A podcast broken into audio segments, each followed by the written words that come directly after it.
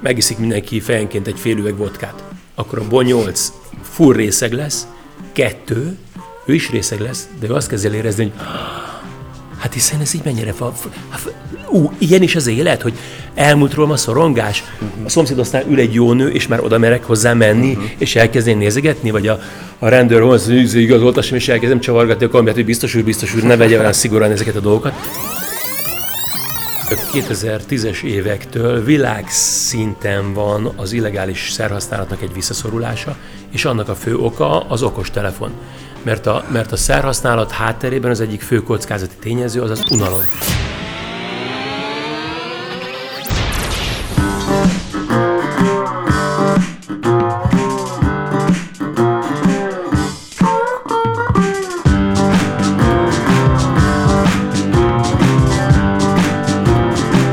Hello, hello, kedves hallgatók!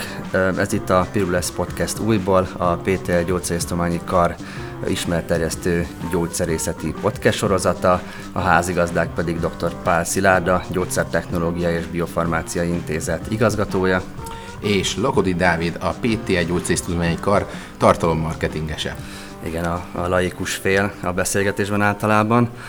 Hát és itt van ezen évadunk legutolsó vendége, aki azért szerintem hazai szinten is az egyik legelismertebb addiktológus, dr. Szemejács János, aki egyben pszichiáter és pszichoterapeuta is, ha jól informálódtam. És vele kapcsán fogunk beszélgetni nagyon érdekes témára, ami szerintem globálisan is az egész társadalmat átjárja, ugye ez a függőség, ami hát egy tág téma, talán több adást is megérne, hogy erről beszélgessünk, de most megpróbálunk itt a a, a gyógyszereszti vonalatait beleintegrálva a beszélgetésbe érinteni ezt a, ezt a témát. Első körben talán kicsit ismerjük meg jobban Jánost, illetve majd én arra lennék kíváncsi, hogy ugye három kvázi szakmai titulust is magadénak tudhatsz, meg többek között több, több szakvizsgát is tettél, de hogy kicsit mutatkozz be a hallgatóknak, akik esetleg nem ismernek, és majd beszélünk arról, hogy mi a különbség a, a pszichiáter, a pszichoterapeuta és az addiktológus között, hogy ezeket a határokat így lássuk. Köszönöm szépen a meghívást, és tényleg egy csomó minden valami, azt gondolom, hogy kapcsolódik a, a, a, gyógyszerészethez, meg ahogy, ahogy így körülvesznek minket mindenféle molekulák és problémák, és az emberek mit gondolnak arról, hogy hogyan kell problémákat kezelni. Magamról annyit, hogy én 91-ben végeztem a Pécsi orvosin, 95-ben szakvizsgáztam pszichiátriából, és abban az évben kezdtem dolgozni a Pécsi drogambulancián, akkor ezt még drogközpontnak hívták, talán a történetéről annyit, hogy 87-ben létesítettek Magyarországon három drogközpontot, ezek inkább prevencióval foglalkoztak, és inkább ifjúsági ügyekkel, és oda is telepítették őket. A Szegeden volt egy ott a, az ottani gyerek pszichiátriához, itt Pécsen a, a gyerekkórházhoz, és Budapesten volt egy viszonylag önálló, mert azt gondolták, hogy a drog probléma az a, az a 13-15 éves szipus elnézést a kifejezés, de hülye gyerekek problémája, uh-huh. kicsit ráncba kell szedni, voltak tanárok, gyerekpszichológusok, és akkor 93-94-ben volt az úgynevezett amfetamin boom, ami egy picit hasonlított talán ahhoz, amikor itt 99 eh, amikor 2009-2011-ben a designer drogok kezdtek el ilyen őrült uh-huh. módon terjedni, és akkor 96-7-ben ott találtuk magunkat, hogy tulajdonképpen nem gyerekek a klienseink, hanem felnőttek, és mondtam, hogy nem vagyunk itt jó helyen a gyerekkorháznál, mert a gyerekkorházhoz tartozott a drogközpont, és akkor utána kezdtem ezt a közalapítványt szervezni, és akkor végül is ennek kapcsán, vagy inkább ezzel, akkor már láttam, hogy mindenképpen addiktológus leszek. Az addiktológiából 2000 körül szakvizsgáztam, aztán pszichoterápiából 2004 körül, és akkor 2010-13 között még a Károlin elvégeztem egy, egy szupervízió, szupervízió alapú coach tanfolyamot, aztán ezen kívül családterápiával foglalkoztam. Egyébként az orvosi befejezés után nem voltam egy diploma halmozó, így nevettem is magam, mert 2006-ban vizsgáztam, a, úgy, úgy komolyan jó persze szakvizsgákat kivéve, de hogy ami nem szakmába vágott, az a, az a kedvtelési célú hajóvezetői vizsgát tettem, úgyhogy tudok vitorlást és motorcsónakot vezetni édesvízi tavainkon és folyóinkon. Kérdezhetnek, hogy mi a különbség a pszichiáter, a pszichoterapeuta és az addiktológus között.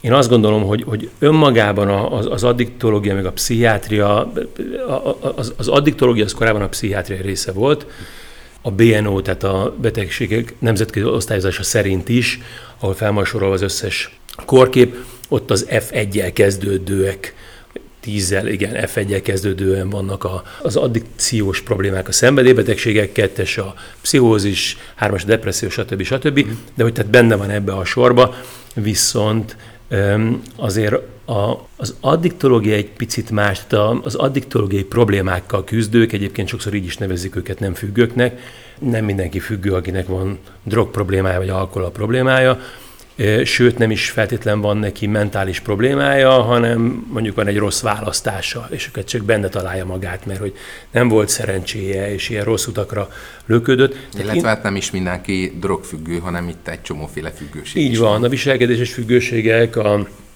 a kémiaiból is többféle, így ahogy mondod, sőt, talán 92-ben volt Kelemen Gábornak, aki aki a Mentálhigiénis Intézetben dolgozott, aztán a szociális munka tanszékvezetője volt itt az egyetemen belül, most Angliában él és dolgozik. Neki 92-ben jelent meg egy olyan könyv, aminek az volt a címe, hogy az addikció széles spektruma. És abban Gábor már ö, szexuális problémákat, zavarokat, táplálkozás zavarokat, kapcsolati problémákat, amik, hát hogy most ezek így honnan nézzük ezeket, és ezeket akkor inkább másféle mondjuk impulzus kontrollzavarnak nézzük, vagy alkalmazkodási zavarnak, stb. Hol inkább kicsit addikció, hol inkább kicsit nem. Tehát azt mondom, hogy, hogy egyrésztről nyilván a, a pszichiátriából hasad ki, mondjuk a pszichiáter kollégáimnak, barátaimnak szoktam mondani, hogyha mondjuk ők egy skizofrén beteggel leülnek, és próbálnak vele eljutni oda, hogy fogadja el a kezelést, és hosszan próbálják motiválni, és beszélnek vele, beszélnek vele, beszélnek vele, és nem jutnak semmire, akkor fogják a depóinjekciót, és beleszúrják, és aztán utána akkor a kliens elkezd kicsit elfogadóbban e, működni. Hogyha én ülök egy alkoholistával, és próbálom arra rábírni, hogy, hogy, hogy fogadja el a kezelést, és legyen valamiféle betegségbelátása, és beszélek vele, beszélek vele, és nem jutunk semmire, akkor folytatom vele tovább a beszélgetést. Tehát nincsen olyan eszköz, amire én azt mondom, hogy én akkor hátra csavarom a kezét, és azt mondom, hogy ez már pedig egy probléma, amit a családja nem visel, és a társadalom ezt nem tűri el. Tehát, hogy ilyen szempontból az, az, az addiktológiában az addiktológusok, a, de nem is feltétlenül az orvosok, hanem, hanem mindenki, akinek ehhez köze van, valahol a, az együttműködést, a, a kapcsolatban levést, a, illetve azt a széles komplex rendszert, hogy mi minden tartozik ebbe bele, hogy, a, hogy az addiktológiai problémák hátterében, zárójelbe jegyzem meg, szerintem minden ilyen mentális, sőt még a testi problémák hátterében is biopszichoszocio-kultúros spirituális okok állnak, uh-huh. de az, az addikcióban ezt, ezt hatványozottan kell, kell nézni, és a terápiába ezt a dolgot ezt be kell, bele kell hozni, és akkor innentől fogva, hogyha azt mondjuk, hogy akkor a pszichoterapeuta, az nyilván lehet pszichiáter is, meg addiktológus is, egy kicsit ez talán arról szól, hogy tényleg a kapcsolatnak, a szónak az erejét tartom elsődlegesnek, azt gondolom gyógyítónak, és a gyógyszereket, azokat természetesen használjuk az addiktológiában, de, de ott inkább a, a, a tüneti kezelésnek van nagyobb jelentősége, illetve hogy a, hogy a kliens fogalmazzunk úgy, hogy munkaképesebb állapotba tehető-e és akkor mit tudom én, hogyha, hogyha egy, egy, egy, egy szenvedélybetegnek egy antidepresszívumot írok, akkor szoktam neki azt a példát mondani, hogy ő is, meg én is kificamítjuk a lábunkat. Én fölpolcolom a lábamat, és azt mondom, hogy majd akkor fog elkezdeni közlekedni, ha az én lábam már tökéletesen mozog, és ha terhelem, akkor nem fog fájni. Ő meg azt mondja, hogy ő utálja ezt az egyhelyben ücsörgést, ő kér egy mankot, és elkezd itt a Rogos utcában sétálgatni és lépcsőzni. És ő előbb fog járni. És a gyógyszer az a mankó. Tehát a gyógyszer az, ami segíti a gyakorlást, amitől ő előbb fog majd jobb állapotba kerülni. Szóval, hogy ilyen szempontból azt gondolom, hogy, hogy a pszichoterápia az szerintem a, az üdvözítő irány, ami probléma vele, hogy sok időbe kerül, nincs elég szakember, nagyon sokszor ennek a finanszírozása sem olyan, mint aminek lenni kéne. A pszichoterápia Magyarországon nagyon bele van tolva a, az ilyen privát masszek rendszerbe, amiben viszont csak annak lehet igazán jó hozzáférése, aki ezt tudja finanszírozni, tehát ez nincs jól kitalálva nálunk.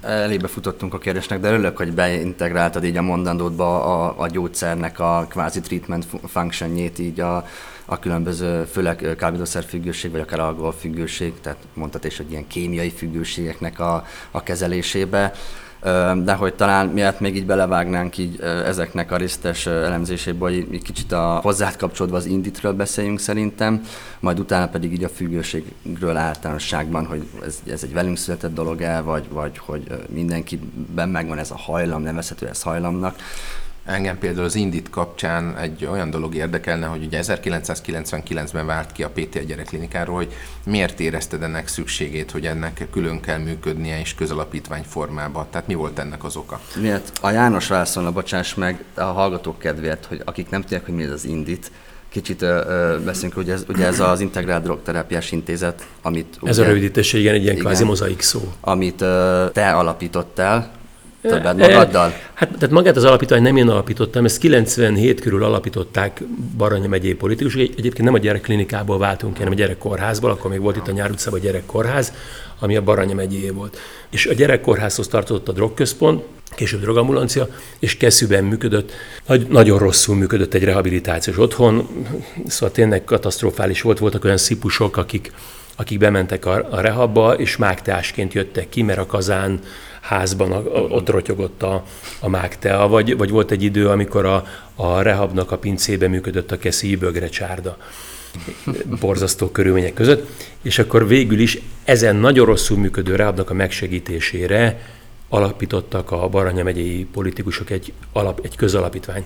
És akkor, amikor én egyre harcosabban kezdtem azt követelni, hogy egy, hogy egy drogambulancia az nem, nincs helye neki egy gyerekkorház rendszerében, és egyébként is nap mint nap éreztem, hogy azért elég mostohán vagyunk ott tartva, akkor elindult ez a folyamat, és akkor tulajdonképpen eljutottam odáig, most nem mondom végig, hogy azt mondták nekem a, a, a megyeházi politikusok, hogy akkor itt van egy bedöglött közalapítvány, amit egyébként is a rosszul működő keszűre szabtak, és hogy, hogy nekem meg azt, azt mondták a gyerekkorházból és a megyéről, hogy, hogy a drogambulancia önállóan nem szakadhat ki a kórházból egy nagyon pici egység, hanem akkor már az egész addiktológiát ki kell hozni, tehát a keszűi rehab és a, a pécsi drogambulancia együtt szakad ki, és akkor azt mondták, hogy itt van egy közalapítvány, ami egyébként a hosszú neve, a, hát az volt a neve, hogy Baranya megyei önkormányzat közegészségügyi narkomán fiatalokat gyógyító foglalkoztató közalapítvány.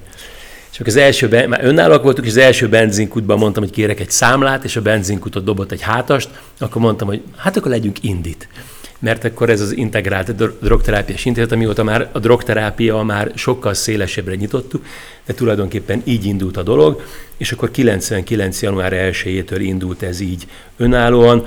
Az egyébként, tehát érdekes, mert most egy ilyen kicsit ilyen Hát így az Indit hajója így félúton van sok minden között. Szerintem egyébként, hogy az addiktológia, meg hogy az addiktológiában érdekelt emberek egy kicsit az ilyen törvény,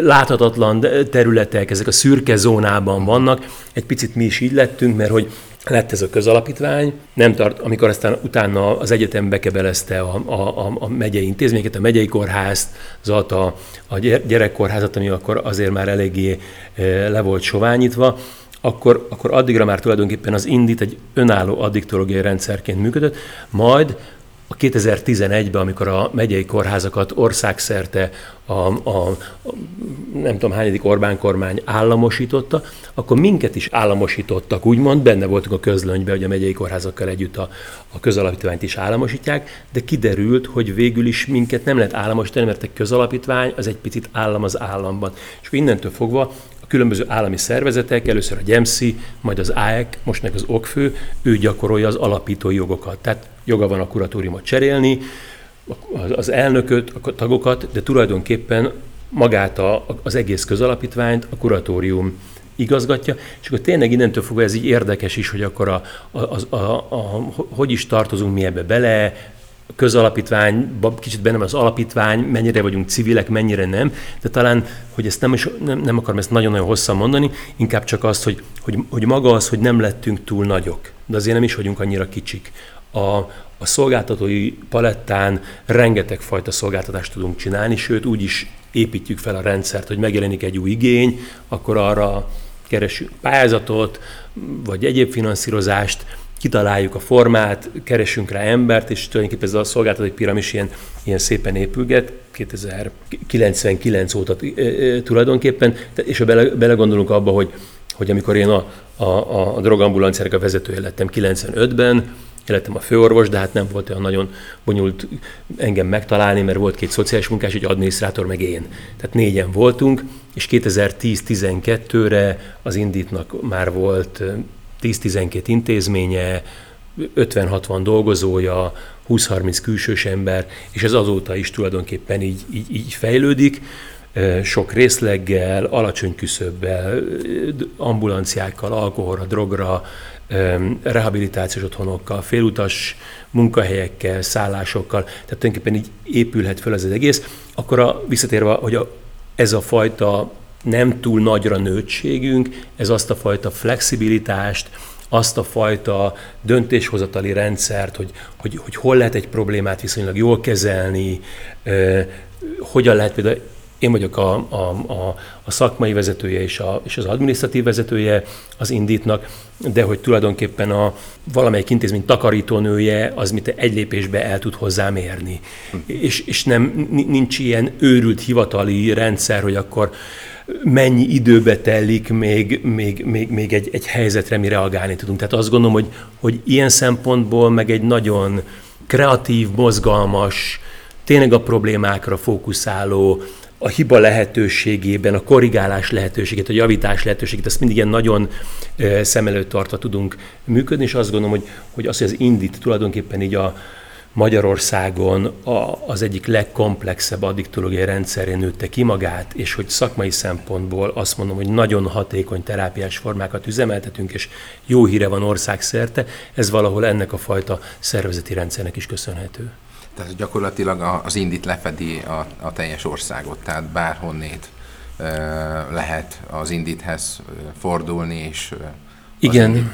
igen, gyakorlatilag jöhet, csak, csak és ez, ez nyilván inkább a rehabilitációt érinti, mert tulajdonképpen ambulanter is lehet, sőt, most, amikor itt a Covid ránk szakadt, akkor ez érdekes volt, hogy tulajdonképpen messziről is kerestek, tehát mondjuk volt Budapestről kliensünk, vagy Miskolcról, vagy Győrből, Természetesen próbáltam az embereket terelgetni a saját honos ö, szociális és egészségügyi ambulanciái, járóbeteg ügy, ügyek felé, mert ezért azt gondolom, hogy jó ott helyben lenni, de tulajdonképpen ebben az online világban megvalósulhatott az, hogy tényleg az egész ország területéről, aki terápiát akar, ha valakinek gyógyszert kell írni, ha, ha akár rendszeres konzultációk kellenek, akkor tulajdonképpen online így megoldható, és azt láttam, hogy, hogy főleg a fiatalabb korosztálynál ez szinte teljes értékű volt. Az idősebb, alkoholproblémával bíró emberek, akár ha mondjuk egy családot kellett így terápiában tartani, nyilván vannak korlátai ennek az online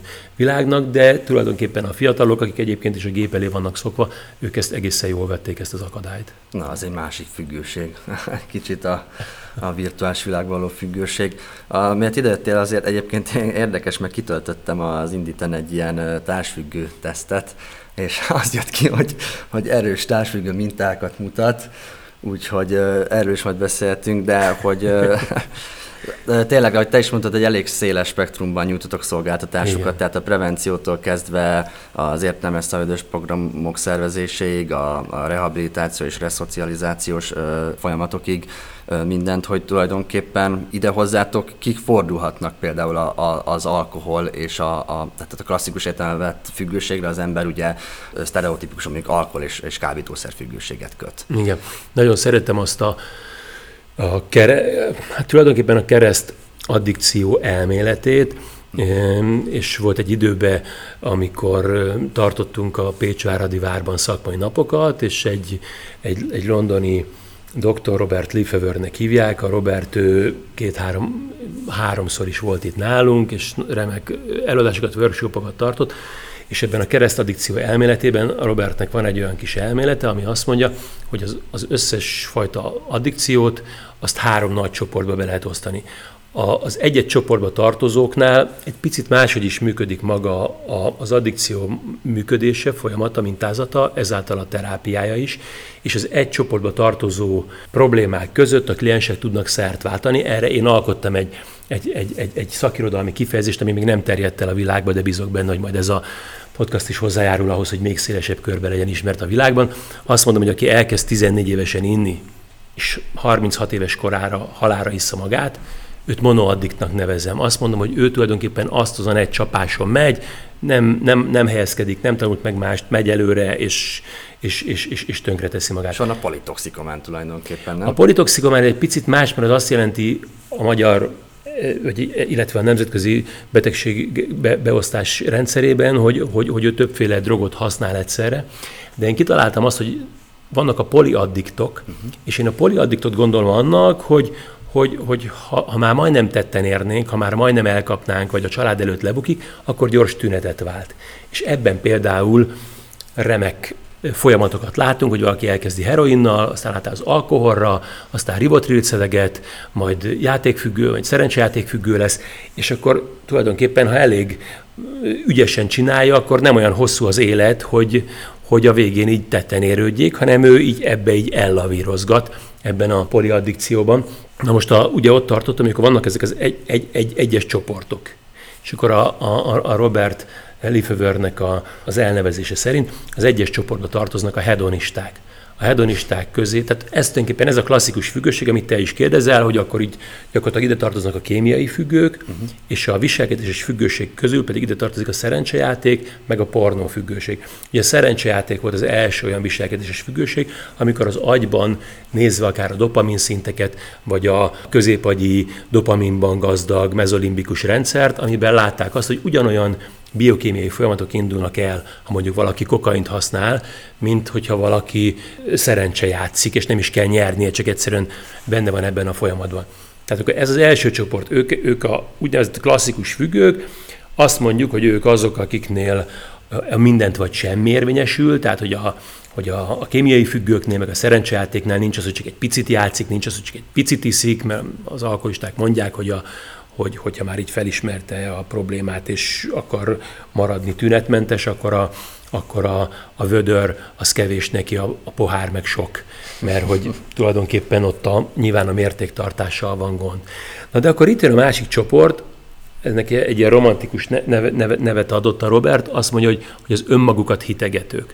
Az önmagukat hitegetők csoportjába tartozik gyakorlatilag rengeteg fajta viselkedéses függőség, a, az élménykeresés, kockázatkeresés, a, a, a szex és romantika függő, a, a, a munkafüggő, a, a, a számítógép, a, az in, a videójáték, a testépítő, táplálkozási problémák, sok minden, de például én azt gondolom, hogy a, hogy a dohányzást, azt ugye korábban azt mondták, hogy ez egy kémiai függőség, mert a nikotinnak van jelentősége, de azért egyre jobban látjuk, főleg itt a, az e-cigaretták kapcsán, amiben már nem is kell, hogy, hogy nikotint tegyünk benne, de mégis egész nap lehet vele pöfizni, vagy mondjuk valaki kiszámolta egyszer, hogy a, aki naponta egy doboz cigarettát szív el, hogy az évente 70 ezer szippantás és a szippantásra a leszünk szokást. addiktívak. Így van, hogy akkor busz megállóba izé megállunk, szex előtt, szex után, evés előtt, evés után, reggeli kávé előtt, kávé után. Tehát, hogy rengeteg ilyen helyzet van. Tehát ilyen szempontból akkor mondjuk a, a dohányzásnál ugye azt mondják, hogy nem, nem, nem, nem, nem tudok ilyen, ilyen kis uh, izé, koca lenni, ha én függő voltam, de hogy, de hogy akkor ott a, akkor az a viselkedés függésnek valami olyan fajtája, ami valahogy máshogy működik, mint egyébként a, a viselkedés és addikciók. Miközben ha vásárlás függő vagyok, akkor nem azt mondják, hogy én többet életben nem mehetek boltba, hanem azt mondják, hogy próbálják mértékletesen működni. Vagy ha workaholic vagyok, akkor nem nyugdíjaznak, hanem azt mondják, hogy hát úgy dolgozzak, hogy nézzem, hogy 16 óra 00 akkor vége van a munkaidőnek, és akkor tegyem le a lantot, és nem kell tovább nyomnom, mert ebből csak valami probléma lesz.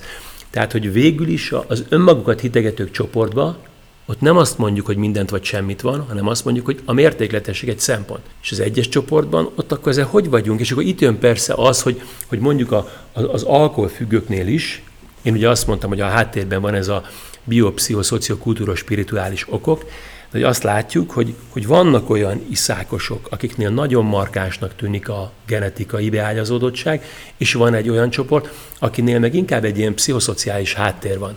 a, ez, a, ez a közösség, ez a tartozás, mert én ezt akartam kezdeni, tehát, hogy nem tud összemos, vagy nem tud összefüggni a két csoport, hogy tulajdonképpen még fiatalok körében egy ilyen szubkulturális kohéziót tud jelenteni az, hogy ők együtt isznak, vagy együtt szórakoznak. Hát dehogy nem, csak de, de ez is úgy van, hogy mondjuk tíz fiatal, fiatal együtt iszik, és akkor megiszik mindenki fejenként egy fél üveg vodkát.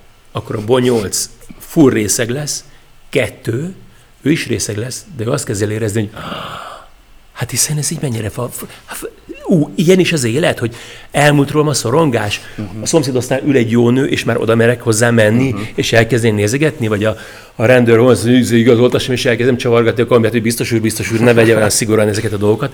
Tehát, hogy elkezdek így felhabzani, és Na ők, ő az a kettő, akikből, akikből az alkoholista lesz. De hogyha még itt ezt a, elkanyarodunk csak erre, hogy mondtad, hogy hogy vannak a fiatalok, ugye a fiataloknál is úgy látjuk, hogy vannak a, a fiataloknál, hogy miért használnak szert, vagy miért isznak, külső és belső tényezők, és pozitív és negatív. És akkor a, a, a, a belső tényezőknél van az úgynevezett fokozásos, aki szórakozni akar, jól vagyok, de még jobban akarok lenni, és van a megküzdéses, aki meg ott ül kicsit szorongva, és megiszik három sört, és akkor hirtelen ő lesz a Jani, és a másiknál pedig, pedig a külső tényezőknél, hogy én tulajdonképpen benne akarok lenni a bandába, és így gyakorlatilag ez egy ilyen őrült jó buli, vagy nem akarok kilógni, és nem akarok gyakorlatilag stigmatizálódni azzal, hogy én nem olyan vagyok, mint a többiek.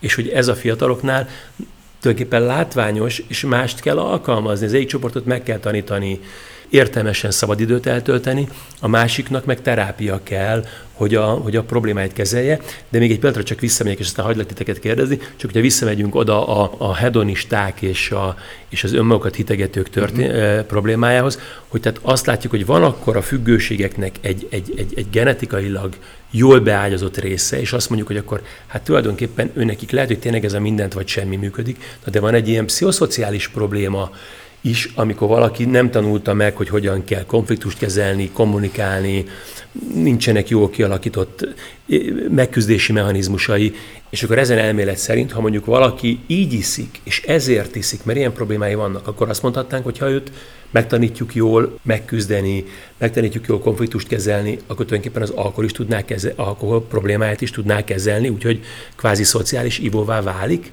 És hát én azt mondom, hogy igen, és erre nyilván most sokan felhördülnek, ha valakik esetleg, mit tudom én, látnak önsegítő csoportban szenvedélybetegeket, mert azt mondjuk, hogy nem, nem, nem, nem lehet rángatni az oroszlán bajszát.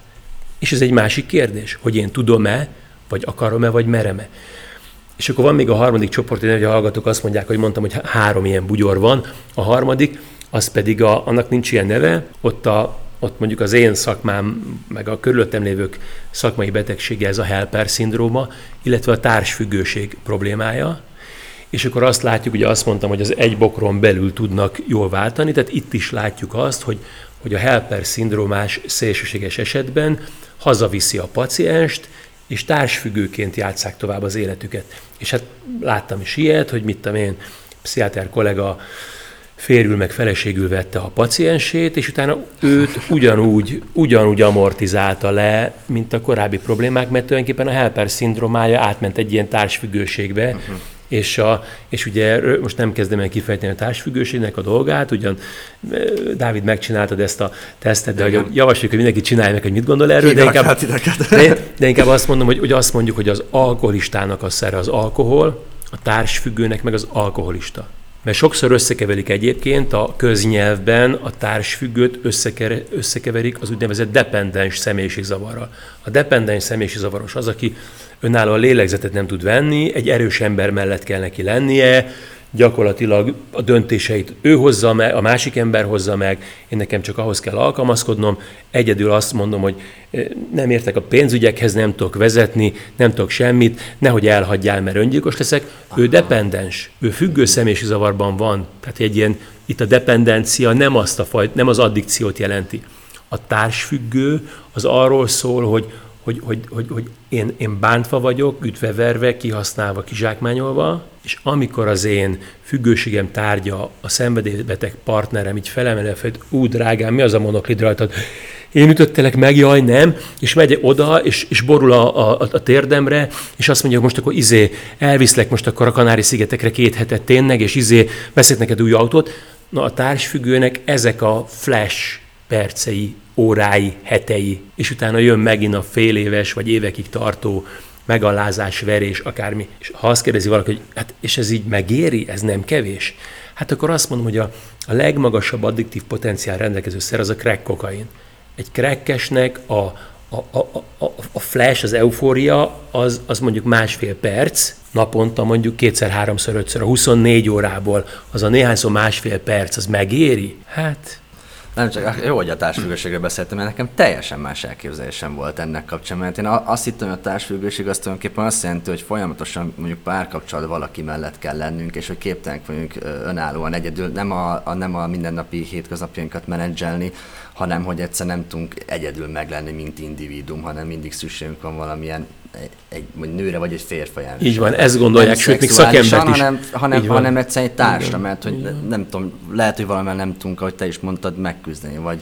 Igen, vagy Épp, még, még, még szakember is gondolja ezt egyébként, hogyha valaki, ugye szoktunk mondani példákat, tehát ha valaki akarja látni azt, hogy hogyan működik a, a maga a társfüggőségnek ez a része, nem vagyok egy nagy sorozatfüggő, de megnéztem a Hatalmas kis hazugságok című, én most nem tudom, hogy melyik Netflixen, vagy az HBO-gon van ez a, ez a sorozat, ez, ez, ez, ez csak két évad van, és kétszer hét epizód, tehát 14 rész összesen. Uh-huh. Szerintem ez a maximum, maximum, amit még így megbírok nézni, és abban a Nicole Kidman egy bán... Három, anyu, három feleség öt, van, nem? Öt, öt, öt feleség, így van, és a Nicole Kidman egy, egy bántalmazott feleség. A férje össze-vissza veri, majd utána jön a békülős szex. Vannak olyan, vannak olyan kliensek, azt mondja, hogy hát na, annyira jól veszekedni, meg verekedni, mert jön a békülős szex, de, de a békülős szex ilyen szempontból az egy, az egy beteg dolog. A jó szex az a, az, az, az a szerelmes intimitásban uh-huh. lévő szex. Az a jó szex, nem az, hogy össze-visszaverem a másikat, és utána önbékülő szex. És a Nicole Kidman van a pszichiáternél, és akkor, a, és akkor megint mondja, hogy megint megverte, megerőszakolta, vagy nem tudom mi, és akkor mondja a feleség, és maga ezt így miért csinálja, és azt mondja, na de utána ott szokogat térdemnél, és bocsánatot kér, és a Nicole Kidman látszik, hogy így befeszül, és azt mondja, hogy na és akkor, akkor nálam van a, a kormány, akkor én vagyok a főnök. A hatalom. Tehát, hogy na, ez, a, ez, a, ez az igazi társfüggő. Tehát itt van az addikció, hogy, hogy elviselek rengeteg rosszat, csak azért, hogy akkor, akkor ott, ott zokog a térden, és így elönt a melegség, és érzem, hogy e, na ez a flash, ez amikor valaki benyomja a heroint, uh-huh. amikor lecsúszik az első korty valami, amikor így lesóhajtom a füstöt, igen. Ezzel kapcsolatban egy olyan kérdés jutott eszembe, hogy van-e arra vonatkozóan statisztika, hogy a párkapcsolatoknak hány százalékában alakulhat ki ilyen fajta dependencia? Vagy, vagy nincsen? A, a társfüggőség már. Igen. Te, tehát azt mondom, hogy a, hogy a szenvedélybeteg emberekkel élő pároknak a nagy része az társfüggő. Nem mindenki. Azt szoktuk mondani, hogyha valaki véletlenül belecuppan, hát véletlenül, ugye, hát hogy vannak véletlenek, már Sigmund Freud is megmondta, hogy hogyan is működik az emberi élet, a választás, az ilyesmi. Mi azt mondjuk, hogy ha valaki borzasztóan rossz családban nő fel, akkor egy jó párkapcsolat az tudná idézőjelbe gyógyítani, de akár teljesen is gyógyítani a gyerekkori traumákat, csak az ember nem szokott jó párt választani, ez a probléma. De ha pont valamitől belenyúlok és kihúzom az, ötös, az, az ötalátost, akkor ez, ez tud működni. De hogy alapvetően azt mondjuk, hogy, hogy ha rátalálok egy szenvedélybeteg emberre, és beleszerelmesedek, mert szép, mert okos, mert akármi is kiderül, akkor, akkor azt mondjuk, hogy két évet adunk abban, hogy, hogy, hogy próbál, próbálja megváltoztatni. Hát, ha megy neki és a két év után, tehát ha nem változik, és két év után ugyanezt játszák, akkor szoktuk mondani tulajdonképpen a, a társfüggő diagnózist, és azért azt látom, hogy akik tartósan élnek szenvedélybeteg mellett, ott társfüggőségről beszélhetünk. Na most, hogy hány szenvedélybeteg van Magyarországon, mondjuk alkoholistában van egy 900 ezer,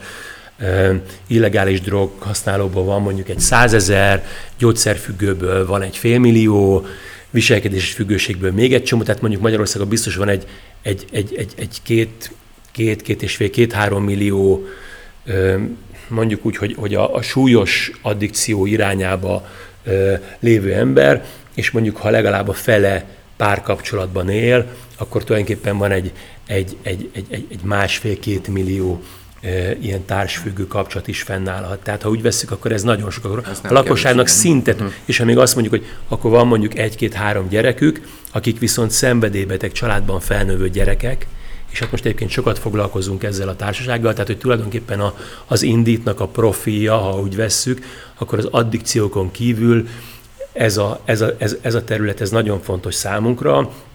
A szenvedélybeteg családban felnövő emberek felnőttként jönnek már hozzánk, 30-40 éves emberek, vagy használnak valamit, vagy nem használnak valamit, de kiderül, hogy működésképtelen az életük, mert nem tudják, hogy mire számítsanak a másiktól, nem tudják a munkahelyi kapcsolatokat jól beállítani, a párkapcsolatban nem tudnak megfelelő intimitást benne lenni, helyzetekbe szétesnek, és akkor kiderül, kiderül egyszer csak, amikor elkezdjük így feltérképezni a családot, hogy ja, hát, az, hát, az, hát az ő anyja tulajdonképpen ivott. És mondom, és tudom, 40 éves, és mondom, hogy erről így nem beszélt soha. Hát erről nem lehetett beszélni. Hát a családban nem lehet arról beszélni, hogy anya iszik. És hogy akkor így gyakorlatilag ez a, ez, és, és akkor van, van, egy, van ez a csoport, a, a, akivel így dolgozunk, tehát a, a, aki nagyon sok kliensünk van, de hát ha belegondoltok, hogy akkor ugye akkor hozzáadjuk ehhez a 3,5-4 millióhoz még azt a, még azt a mit tudom én, másfél-két millió gyereket, akkor tulajdonképpen akkor a lakosságnak a, a kétharmadának van ezzel dolga és problémája. Na most ehhez képest kezelésbe az alkohol miatt van Magyarországon mondjuk 60 ezer ember, a, a drog miatt néhány tízezer, a játékosok közül meg, ha mondjuk régen a valamelyik újságban megjelent egy cikk velem a szerencsejáték addikcióról, akkor a következő héten eljött hozzám mondjuk tíz ember, vagy mondjuk eljött nyolc feleség, meg két problémás ember, akkor a nyolc feleség még elhozott négy szerencsejátékost, akkor a hat szerencsejátékos így két-három hónap alatt kikopott, és amíg nem volt egy újabb cikk, egy újabb rádióműsor, addig tulajdonképpen ők így el voltak. Tehát, hogy, hogy, hogy, hogy nagyon kevesen vannak kezelésbe a tényleges problémák miatt, és akkor az emberek húzzák maguk utána mindent, szedik a fájdalomcsillapítókat, szedik a nyugtatókat, isszák az alkoholt, élik a magukat mindenféle lehetetlen helyzetbe, szóval, hogy nyilván sokkal több kezelésre lenne szükség. Hogy visszacsatolva az önhitegető blokkhoz, ahol mondtad, hogy nagyon sok abba a csoportra be skatujázható, vagy ez rossz, ez rosszul, mert nem szabad stigmatizálni a főket, ezt olvastam, hogy, mert azzal, azzal nem biztos, hogy igazán sikerül őket kezelni, vagy rehabilitálni, főleg társadalmi reintegráció szempontjából, de hogy én olvastam olyan érdekes kísérletet, és majd kiterek, hogy miért szeretném elmondani, hogy volt egy ilyen Bruce Alexander nevű Vancouver egyetem pszichológia professzor, aki egy egy ilyen patkányos kísérletet újra gondolt. Ennek az volt a lényeg, hogy volt, volt egy patkány, beraktak egy ketreze, volt kokainos, vagy éppen heroinos víz, meg volt egy másik, nem tudom, ismered És ö, egyértelmű volt, hogy mindkettő jó és egy idő után ö, függővé vált, és ö, túladagolta magát. Na most ezt újra gondolta ez a, ez a Bruce Alexander, és csinált egy ilyen patkányparkot, ahol nagyon sok patkányjal összerakta ezt a patkányt, voltak már labdák, sajtok, nem tudom, különböző játékok, de és nem volt a két itató is, a kokainos is, meg a sima vízes is. És érdekes módon valahogy onnantól kezdve, hogy a patkányok közösségben éltek, és kvázi hát most nem, nem is a patkányok szocializációs szokását, vagy a lélektanát, igen, hogy közösségben éltek és boldogoknak tűntek, nem tudom, hogy lehetne batkányos boldogságról beszélni, nem, nem szoktak rá a heroinos vízre, és hogy erre azt vezette vissza, hogy, hogy a függőség lehet egy ilyen környezeti adaptáció, mert te is mondtad, hogy sok esetben például olyan emberek könnyebben váltak főre, akik nem tudtak kötődni mondjuk akár szerettekhez, ö, ö, emberi kapcsolatokban, ö, vagy olyan egyébként a lélekre egészségesen ható dolgokhoz, amit aztán olyan dolgokban kerestek meg, amik, amik elfeledtették mondjuk velük azt, hogy pont, hogy nem tudnak ezekhez kötődni, hogy ennek van realitása szerinted? Abszolút, tehát mondjuk ezt kutatták is, hogy a, hogy a, a szociabilitás kialakulása és az endorfin rendszerünk az nagyon sok szinten függ össze. Számos állatkísérlet volt, tényleg mostán ne is menjünk bele. De ami tulajdonképpen arról szólt, hogyha, hogyha egészségesen fejlődik a kapcsolati életünk, jól érezzük magunkat a bőrünkbe, az endorfinok, meg egyáltalán jutalmazó rendszerünk jól működik, akkor nyilvánvalóan azt mondjuk, hogy annyi minden örömteli dolog van, nem akarok letáborozni egy mellett, és még ki is próbálhatom mondjuk a heroint vagy a kokaint, és azt mondom, hogy jó, hát jó volt, meg érdekes, de hát azért annyira nem, miközben ugye azt mondjuk, hogy azért veszélyes kipróbálni is a kábítószereket, mert hogy ezek a, a molekula, a, a sejtszintű tanulásban ezek a kívülről bevitt kémiai anyagok, ezek olyan méretetlenül nagy jutalomérzést adnak, amitől tényleg veszélyeztetetté válok az addikció kialakulására. Viszont azt gondolom, hogy ehhez azért olyan agy is kell, amiben nem tapasztaltam meg számos más jutalmazó dolgot, vagy nem járattam csúcsra drog nélkül magamat, és nem tapasztaltam meg az eufóriát csak úgy, akár szexben, akár gólörömben, akár az egykeréken való motorozásban, vagy bármiben, amiben azt mondom, hogy ú, azért vannak flashek, és hát jó, persze ez is jó volt, de hát azért ez nem egy akkora, mintha valaki egy deprimált környezetben van, belepöckölünk az agyába amfetamint, kokaint vagy heroint, és azt mondja, hogy úristen, hát tehát volt ilyen kliens, aki azt mondta, hogy itt egy prostituált lány volt, aki, akit az apja nevelőapja 8-tól 12 éves koráig használtak, utána haverokkal elszökött, össze-vissza volt mindenhol, és akkor 16 éves volt, amikor először találkozott egy heroinfüggő fiúval, aki intravénásan betolt neki egy drogot, és az a lány 20 éves volt, amikor jött hozzám, és azt mondja, hogy ezt nem felejti el soha azt a végtelen megnyugvást, boldogságot, azt a lelazult állapotot, hogy nem kell állandóan menekülnie, hogy, hogy nincs állandó fenyegetettségbe, tehát hogy ezt ő neki megadta, de azért azt gondolom, hogy neki nyilván kellett az a fajta neurobiológiai rendszer, az a neveltetetlenség, ami tulajdonképpen az ő agyát ilyen szempontból tényleg abszolút alkalmasra tette arra, hogy neki egy ilyen kémiai anyag így mindent vigyen.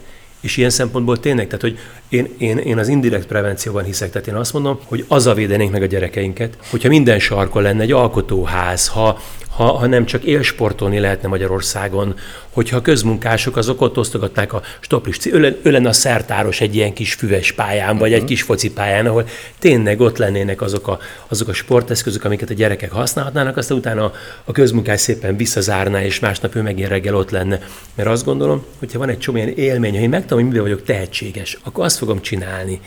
Jött hozzám egy, egy szociális munkás, és azt mondja, hogy van egy gyerek, aki, akinek a szülei drogoznak, most be van a nevelő otthonban, semmi nem érdekli, mondom, semmi nem érdekli, hát karaoke szokott. Miért mondom, van hangja? Azt mondja, ja, hát énekel is van neki valami, valami magyar megasztár, hipersztár, aki a... Na hát mondom, akkor, akkor álltok neki annak, hogy akkor gyűjtsétek le ennek a énekesnőnek a dalait, azt tanulja meg, amelyeket a legjobban adja elő, azt küldjétek el neki, hívjátok el, küldjetek neki, nem tudom én, dedikált fotót. Tehát mondom, induljon el valami olyan dolog, hogy akkor mivel lehet ennek a kislánynak, aki nyilván a szenvedélybeteg szülei mellett borzalmas gyerekkort kell, hogy átéljen, mi az, ami neki valami más és jót ad azon kívül, hogy leissza magát, és azt hogy a világra nem érdekel semmi, ettől úgy valahogy el vagyok. Tehát, hogy, hogy, hogy ezért mondom, az indirekt prevenció pontosan arról szól, hogy az agyamat olyan állapotúra csinálom, amire a molekulák nem tudnak akkor a hatással lenni.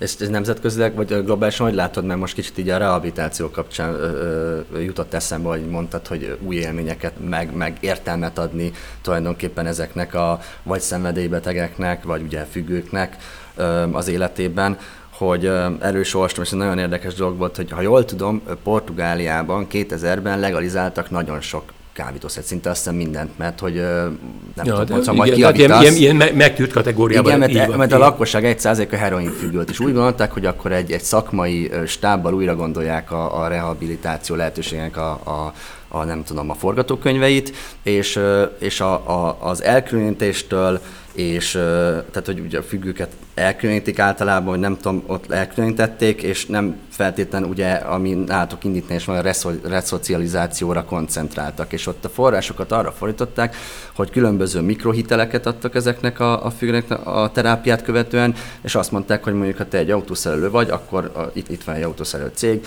ha ide fölveszik ezt az embert, akkor a, a fizetésnek a felét álljuk. És ha jól tudom, ugye ez most már 20 éves, én 15 éves eredményeket olvastam, de 50%-kal visszaesett az intravénás. Igen, tehát működőképes.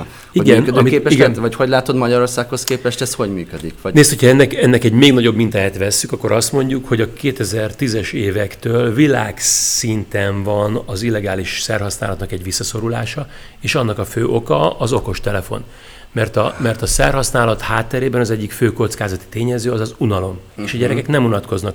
Ott ülnek játszótéren, tolják a telefonjukat, és akkor éppen egyszer tartottam rendőröknek eladást, és mondtam nekik, hogy eljön majd az idő, amikor majd azt mondják az anyák a gyereket, hogy kisfiam, menjél már egyszer szívjál a barátokkal valamit, beszélni is, el, beszélni is elfelejtesz. Tehát, hogy, hogy tényleg Nyilván kell ebben egy, egy, egy jó egyensúly. Tehát, hogy azt mondom, hogy kockulok, akkor végül is meg vagyok védve a kábítószerektől. Tehát sok kockuló, ismerek olyan kockulókat, akik, akik azért szívnak, hogy legyen türelme ülni a gép előtt és játszani, mert előrébb akar jutni, vagy nyerni akar, vagy pókerezik, és nem tudna 24 órát ül, ülni a gép előtt, de ha szív, akkor tulajdonképpen egészen jól elviseli. És vannak ilyenek, vagy volt, aki azt mondta, hogy azért speedezett, mert a, akkor még volt félkarú rabló, hogy még tudja a félkarú rablót még húzni x időn keresztül, mert amfetamin nélkül már réges rég megunta volna ezt a hülyeséget csinálni. Tehát, hogy visszatérve az okos telefonra, igen, tehát, hogy azt gondolom, hogy, hogy az okos telefonon való játék, a virtuális valóság, az Persze, az eltéríthet engem a drogoktól. Nyilván az egy kérdés, hogy mondjuk a mi a jobb, hogy mindenki virtuális valóságban ül egy ilyen Matrix típusú plazmába becuppanva,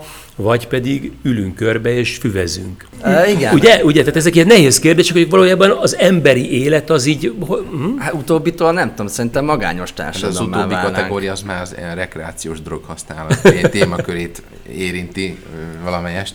Meg tudom érteni a rekreációs droghasználókat egyébként. Nem tudom, hogy neked ezzel kapcsolatban mi a véleményed. Én nem most nem lehet, hogy ezt ilyen Magyar podcast keretén belül nem kéne kijelentenem, de, de én, nem, én nem ítélem. Magyarországon teljesen más megítélése van a fűnek. Hát de rengeteg, egy... nézzétek, rengeteg rekreációs droghasználat van, és azt gondolom, hogy nyilván itt az magyarul, vagy a, ez a fajta civilizáció, ami Európa és Észak-Amerika, itt az alkohol, a rekreációs droghasználat, más országokban, mit tudom én, a Afganisztán, Pakisztán, ott mondjuk az ópium szivogatás, Indiában a, a cannabis használat, Dél-Amerikában szintén van fű, meg van a, van a kokacserje rágicsálása, vagy Jemenben a kát, tehát van rekreációs droghasználat, abszolút, nyilván ez kultúra függő, az, hogy, hogy melyik földrajzi vidéknek sikerül a legkevesebb káros következménye járó drogot, beleértve a gyógyszereket, alkoholt és a nálunk illegális drogokat beleértve megtalálni,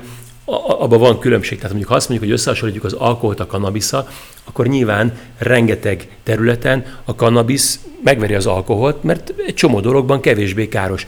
Mégis azt gondolom, hogy mondjuk tudunk úgy bort inni, hogy a, mit tudom én, a szarvassülthöz megiszunk egy pohár vörösbort, és tulajdonképpen abszolút pozitív hatása van erre az emésztésünkre, a vérképző rendszerünkre, az akármi, és nem a részegségig iszunk.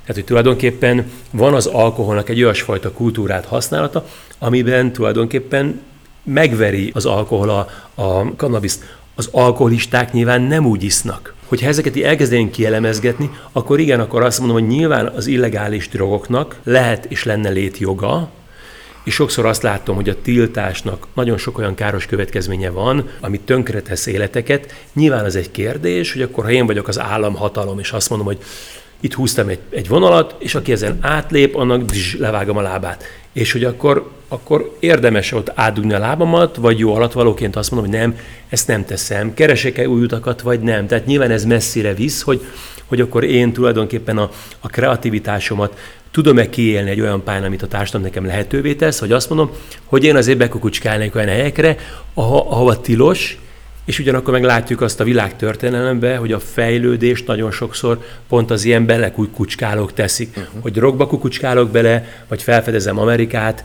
vagy kitalálom a, nem tudom én, a Facebookot, ezt, ezt, ezt, ezt, ezt majd csak az utókor fogja igazolni, hogy ez egy hasznos belekukucskálás volt, ez egy, ez egy tiltott gyümölcs volt a paradicsom fájáról, vagy egy, vagy egy, vagy egy, vagy egy hasznos gyümölcs, és egy jó tiltott, tiltott, de hasznos, vagy, vagy, vagy, vagy, vagy, vagy hátráltató. Ez jó zárszólán, csak meg én szerettem volna kicsit kibontani azt, hogy a, a gyógyszerfüggőség, mint olyan, ti találkoztatok-e gyógyszerfüggőkkel, vagy foglalkoztatok-e gyógyszerfüggőkkel az Inditnél, hogy alakul ki a gyógyszerfüggőség, nem tudom, egy, egyáltalán nagyobb a veszélye pont a, le, a legitimitásától függően, tehát hogy abból kiindulva, hogy, hogy mondjuk olyan gyó, a gyógyszereket, mondjuk van egy olyan orvosom, hogy vény, vényköteles, de mégis meg tudom szerezni rá a, az aláírást. Igen. Veszélyesebb ez, mint a tiltott vagy illegális dolgokkal való interakció, vagy függőség, vagy pedig nem illetve hogyan kezeltek gyógyszerfüggőket? Hát nézd, erre csak azt a példát mondom, hogy a első nekifutásra a heroinról többen tudnak leszokni, mint a cigarettáról. Azért, mert a cigaretta, a dohányzás az egy társadalmilag viszonylag elfogadott forma, és akkor az úgy belefér, hát most dohányzok, oké, okay. a heroin használat az meg azért annyira nem fér bele. Tehát ilyen szempontból nyilvánvalóan, hogy egyébként foglalkozunk gyógyszerfüggőkkel, Magyarországon hatalmas probléma a gyógyszerfüggőség. Azt gondolom, hogy hogy, hogy nyilván a leggyakoribb függőség az a, az a különböző nyugtató és altatószerek, de iszonyat erővel jön fel, nyilván nem csak az Amerika miatt, hanem világszerte az ópiát, ugye volt Amerikában ez az oxikonti őrület, ahol mit tudom én, 600 ezer amerikai adagolta túl magát ilyen szerre, és hát Magyarországon is tulajdonképpen a házi orvosok csipcsup problémákra tramadolt írnak, tehát opioidot írnak fel, uh-huh. mindenki fentani tapaszt ragazgat magára, és akkor rájönnek a használók, hogy a tramadol az elmulasztja a gyerekfájását, és hát tulajdonképpen egy kicsit elviselhetőbb az élet. Tehát, hogyha bemutat nekem a sofőr, hogy izé, éppen közel előztem hozzá, gondolom mindenki tudja, mit szoktak ilyenkor a szembejövők bemutatni, akkor ezen nem húzom fel magam. Ha nincsen bennem tramadol, akkor megfordulok, utána megyek és lefejelem, ha megáll, hogy mégis mit képzel magáról. És akkor rájönnek az emberek, hogy tulajdonképpen az ópiát az így, hát végül is Na, az, az, az egy rekreációs dolog, mert hogy este kicsit lenyugszok, egész nap, mint a mérgezett egér pörgök, és akkor este leragyog a tévé elő, bekapok két kontramát, és azt érzem, hogy jaj, hát így tulajdonképpen mennyivel nyugisabb az életem. Tehát igen, és akkor a tetejében még sokáig el is tudom adni a környezetemnek, hogy hát ezt a háziorvosom, vagy a pszichiáterem, vagy a neurológusom, vagy, vagy a, igen, vagy a reumatológusom, hát a, szoktam mondani, hogy a fájdalomambulanciák azok a legális drogterjesztésnek a fő központjai, mert hogy tényleg tulajdonképpen ez a nincs idő a fájdalomra, valami fáj, meg a fájdalomambulanciára.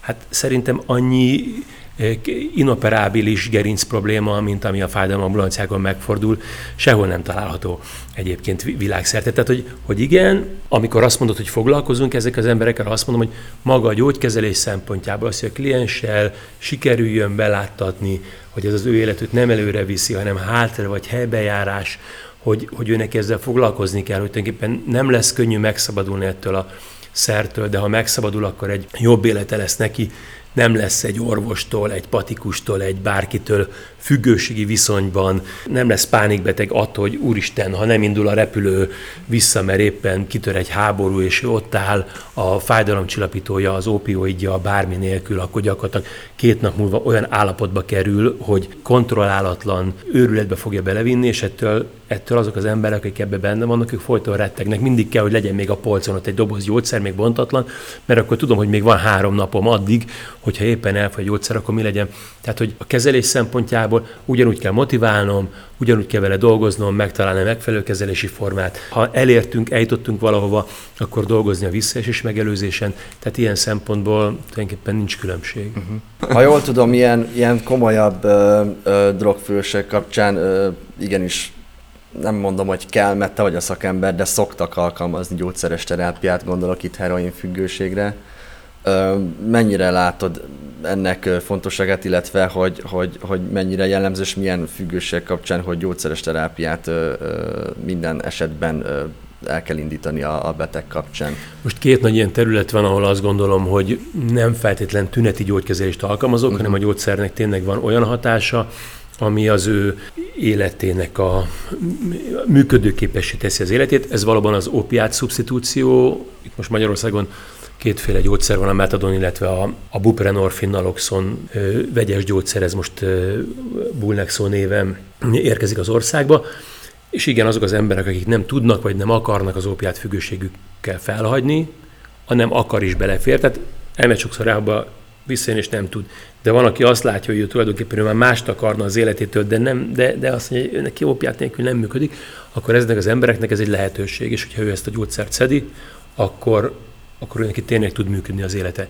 Nem feltétlen kell sok kliensnek adni, nálunk mondjuk az ezer kliensből 30 kap ilyet. Ez nem sok, sőt, tulajdonképpen Pécsen, amennyi messzebbről is járnak hozzám, Pécsen szerintem ötnél több ember nem lenne, vagy tíznél több ember nem lenne, akinek ez szükséges. De azt gondolom, hogyha egy embernek kellene, de Magyarországon ez nem elérhető, akár politikai okok miatt, mondjuk Oroszországban például nincsen metadon, hogyha valakinek arra van szüksége. Szerintem ez egy alapvetően felháborító dolog. Mi az, hogy valakinek valamilyen gyógyszer kell, és azt politikai szempontból meggátolják. Oké, okay, zárva bezárva. A másik ilyen nagy irány, ez pedig a rengeteg figyelemzavaros van, ez egy komoly probléma Magyarországon. ADHD. Az ADHD. Ez felnőtt korban, ez a hiperaktív gyerek, az felnőtt korában inkább figyelemzavaros lesz. Például mondjuk a BV-ben felülreprezentált a figyelemzavaros felnőttek, de azt látom, hogy rengeteg ember van egyébként, akinek van figyelemzavara, ott pedig azok a gyógyszerek jók, amik főleg a, az adrenalint és a noradrenalint pöckölik kicsit feljebb, vagy akár ilyen, ilyen gyári serkentőként, akár mondjuk a gyerekpszichiátriában használjuk a Ritalint, de, de van mondjuk a modafinil névre hallgató armadon, ar, armadofinil nevű szer, amely Nyugat-Európában, Amerikában van, Magyarországon ez még nincsen, de vannak kliensek, akiknek ezt írom, egyéni importra ez a gyógyszer megérkezik, és azt látom, hogy az az ember, akinek korábban reggel órákig tartott, még az agya olyan állapotba kerül, hogy már így képes uh-huh. meghalani azt, hogy valaki beszél hozzá, hogy három percnél hosszabban is képes legyen fókuszálni valamire, és el tudjon végezni fontos munkákat, azok az emberek így egyik napról a másikra megszűnik az állandó zakatolás a fejükben, azt érzi, hogy tud figyelni, és valóban így helyből ugrással változik meg az élete. Tehát igen, így akkor talán záró gondolatként azt mondom, hogy, hogy igen, tehát vannak olyan, olyan helyzetek, amikor a gyógyszert azt szükségesnek tartom, azt gondolom, hogy, hogy fontos az, hogy, akik orvosként dolgoznak ezekbe a rendszerekbe, azoknak legyen idejük jól gyógyszerelni, és érteni a gyógyszerekhez, mert sokszor azt látom, hogy, hogy annyira pszichoterapeuták vagyunk, hogy néha elfelejtünk gyógyszerelni, már pedig azt gondolom, hogy az is kell, és amikor ott tényleg helyzet van, akkor kell ezeket a szereket alkalmazni. Azt szoktam mondani a klienseimnek, hogy az, hogyha én gyógyszerelem, abban az a jó, hogy a gyógyszergyár, amit legyár gyógyszert, abban pontosan tudjuk, hogy hány milligram van abból a szerből. Ha ő erdőn, mezőn szerzi be, és öngyógyítja magát, abban nem tudjuk. Ha én adom a gyógyszert, akkor biztos lehet abba, hogy tudjuk azt, hogy körülbelül mennyi időre tervezzünk, meddig fogja szedni, és amikor eljön az a pont, hogy azt mondom, hogy az a bankó, ahogy a beszélgetés elején kezdtük, uh-huh. hogy a mankó az segít abban, hogy hamarabb tanuljak meg a kificamodott bokámmal járni. De amikor azt látom, hogy ő már két hete elhagyhatta volna a mankót, de még mindig mankóval jár, mert egy kicsit már fél terhelni a lábát, és már el kellett volna tőle venni a mankót, tehát már túl van a csúcsán ennek, és most már tulajdonképpen a helyzet rosszabbodik, akkor meg oda megyek, és azt mondom, hogy figyelj, ez most már így nem lesz jó, tehát hogy ott tudjuk időben elvenni a gyógyszert. Ez egy fontos, azt gondolom, a terápia szempontjából. biztonság szempontjából sem egy elég fontos szem, szempontja a gyógyszerészetnek is, úgyhogy hát köszönjük János, hogy itt voltál. Nagyon-nagyon élvezetes beszélgetés volt. Szia, szerint még folytatnám órákig. Majd egy hosszabb műsor van, és a hallgatók remélem, is hogy valamilyen kereteken belül tudunk menni beszélgetni, és remélem, hogy olyan keretek között pedig nem fogunk találkozni, hogy kezelni kelljen. Bár ha adőtök, akkor szívesen megkereslek benneteket, és tényleg köszönjük, hogy eljöttél ide fáradtál. Köszönjük, köszönjük a hallgatóknak a figyelmet, és hát találkozunk majd a következő évadban. Sziasztok! Sziasztok!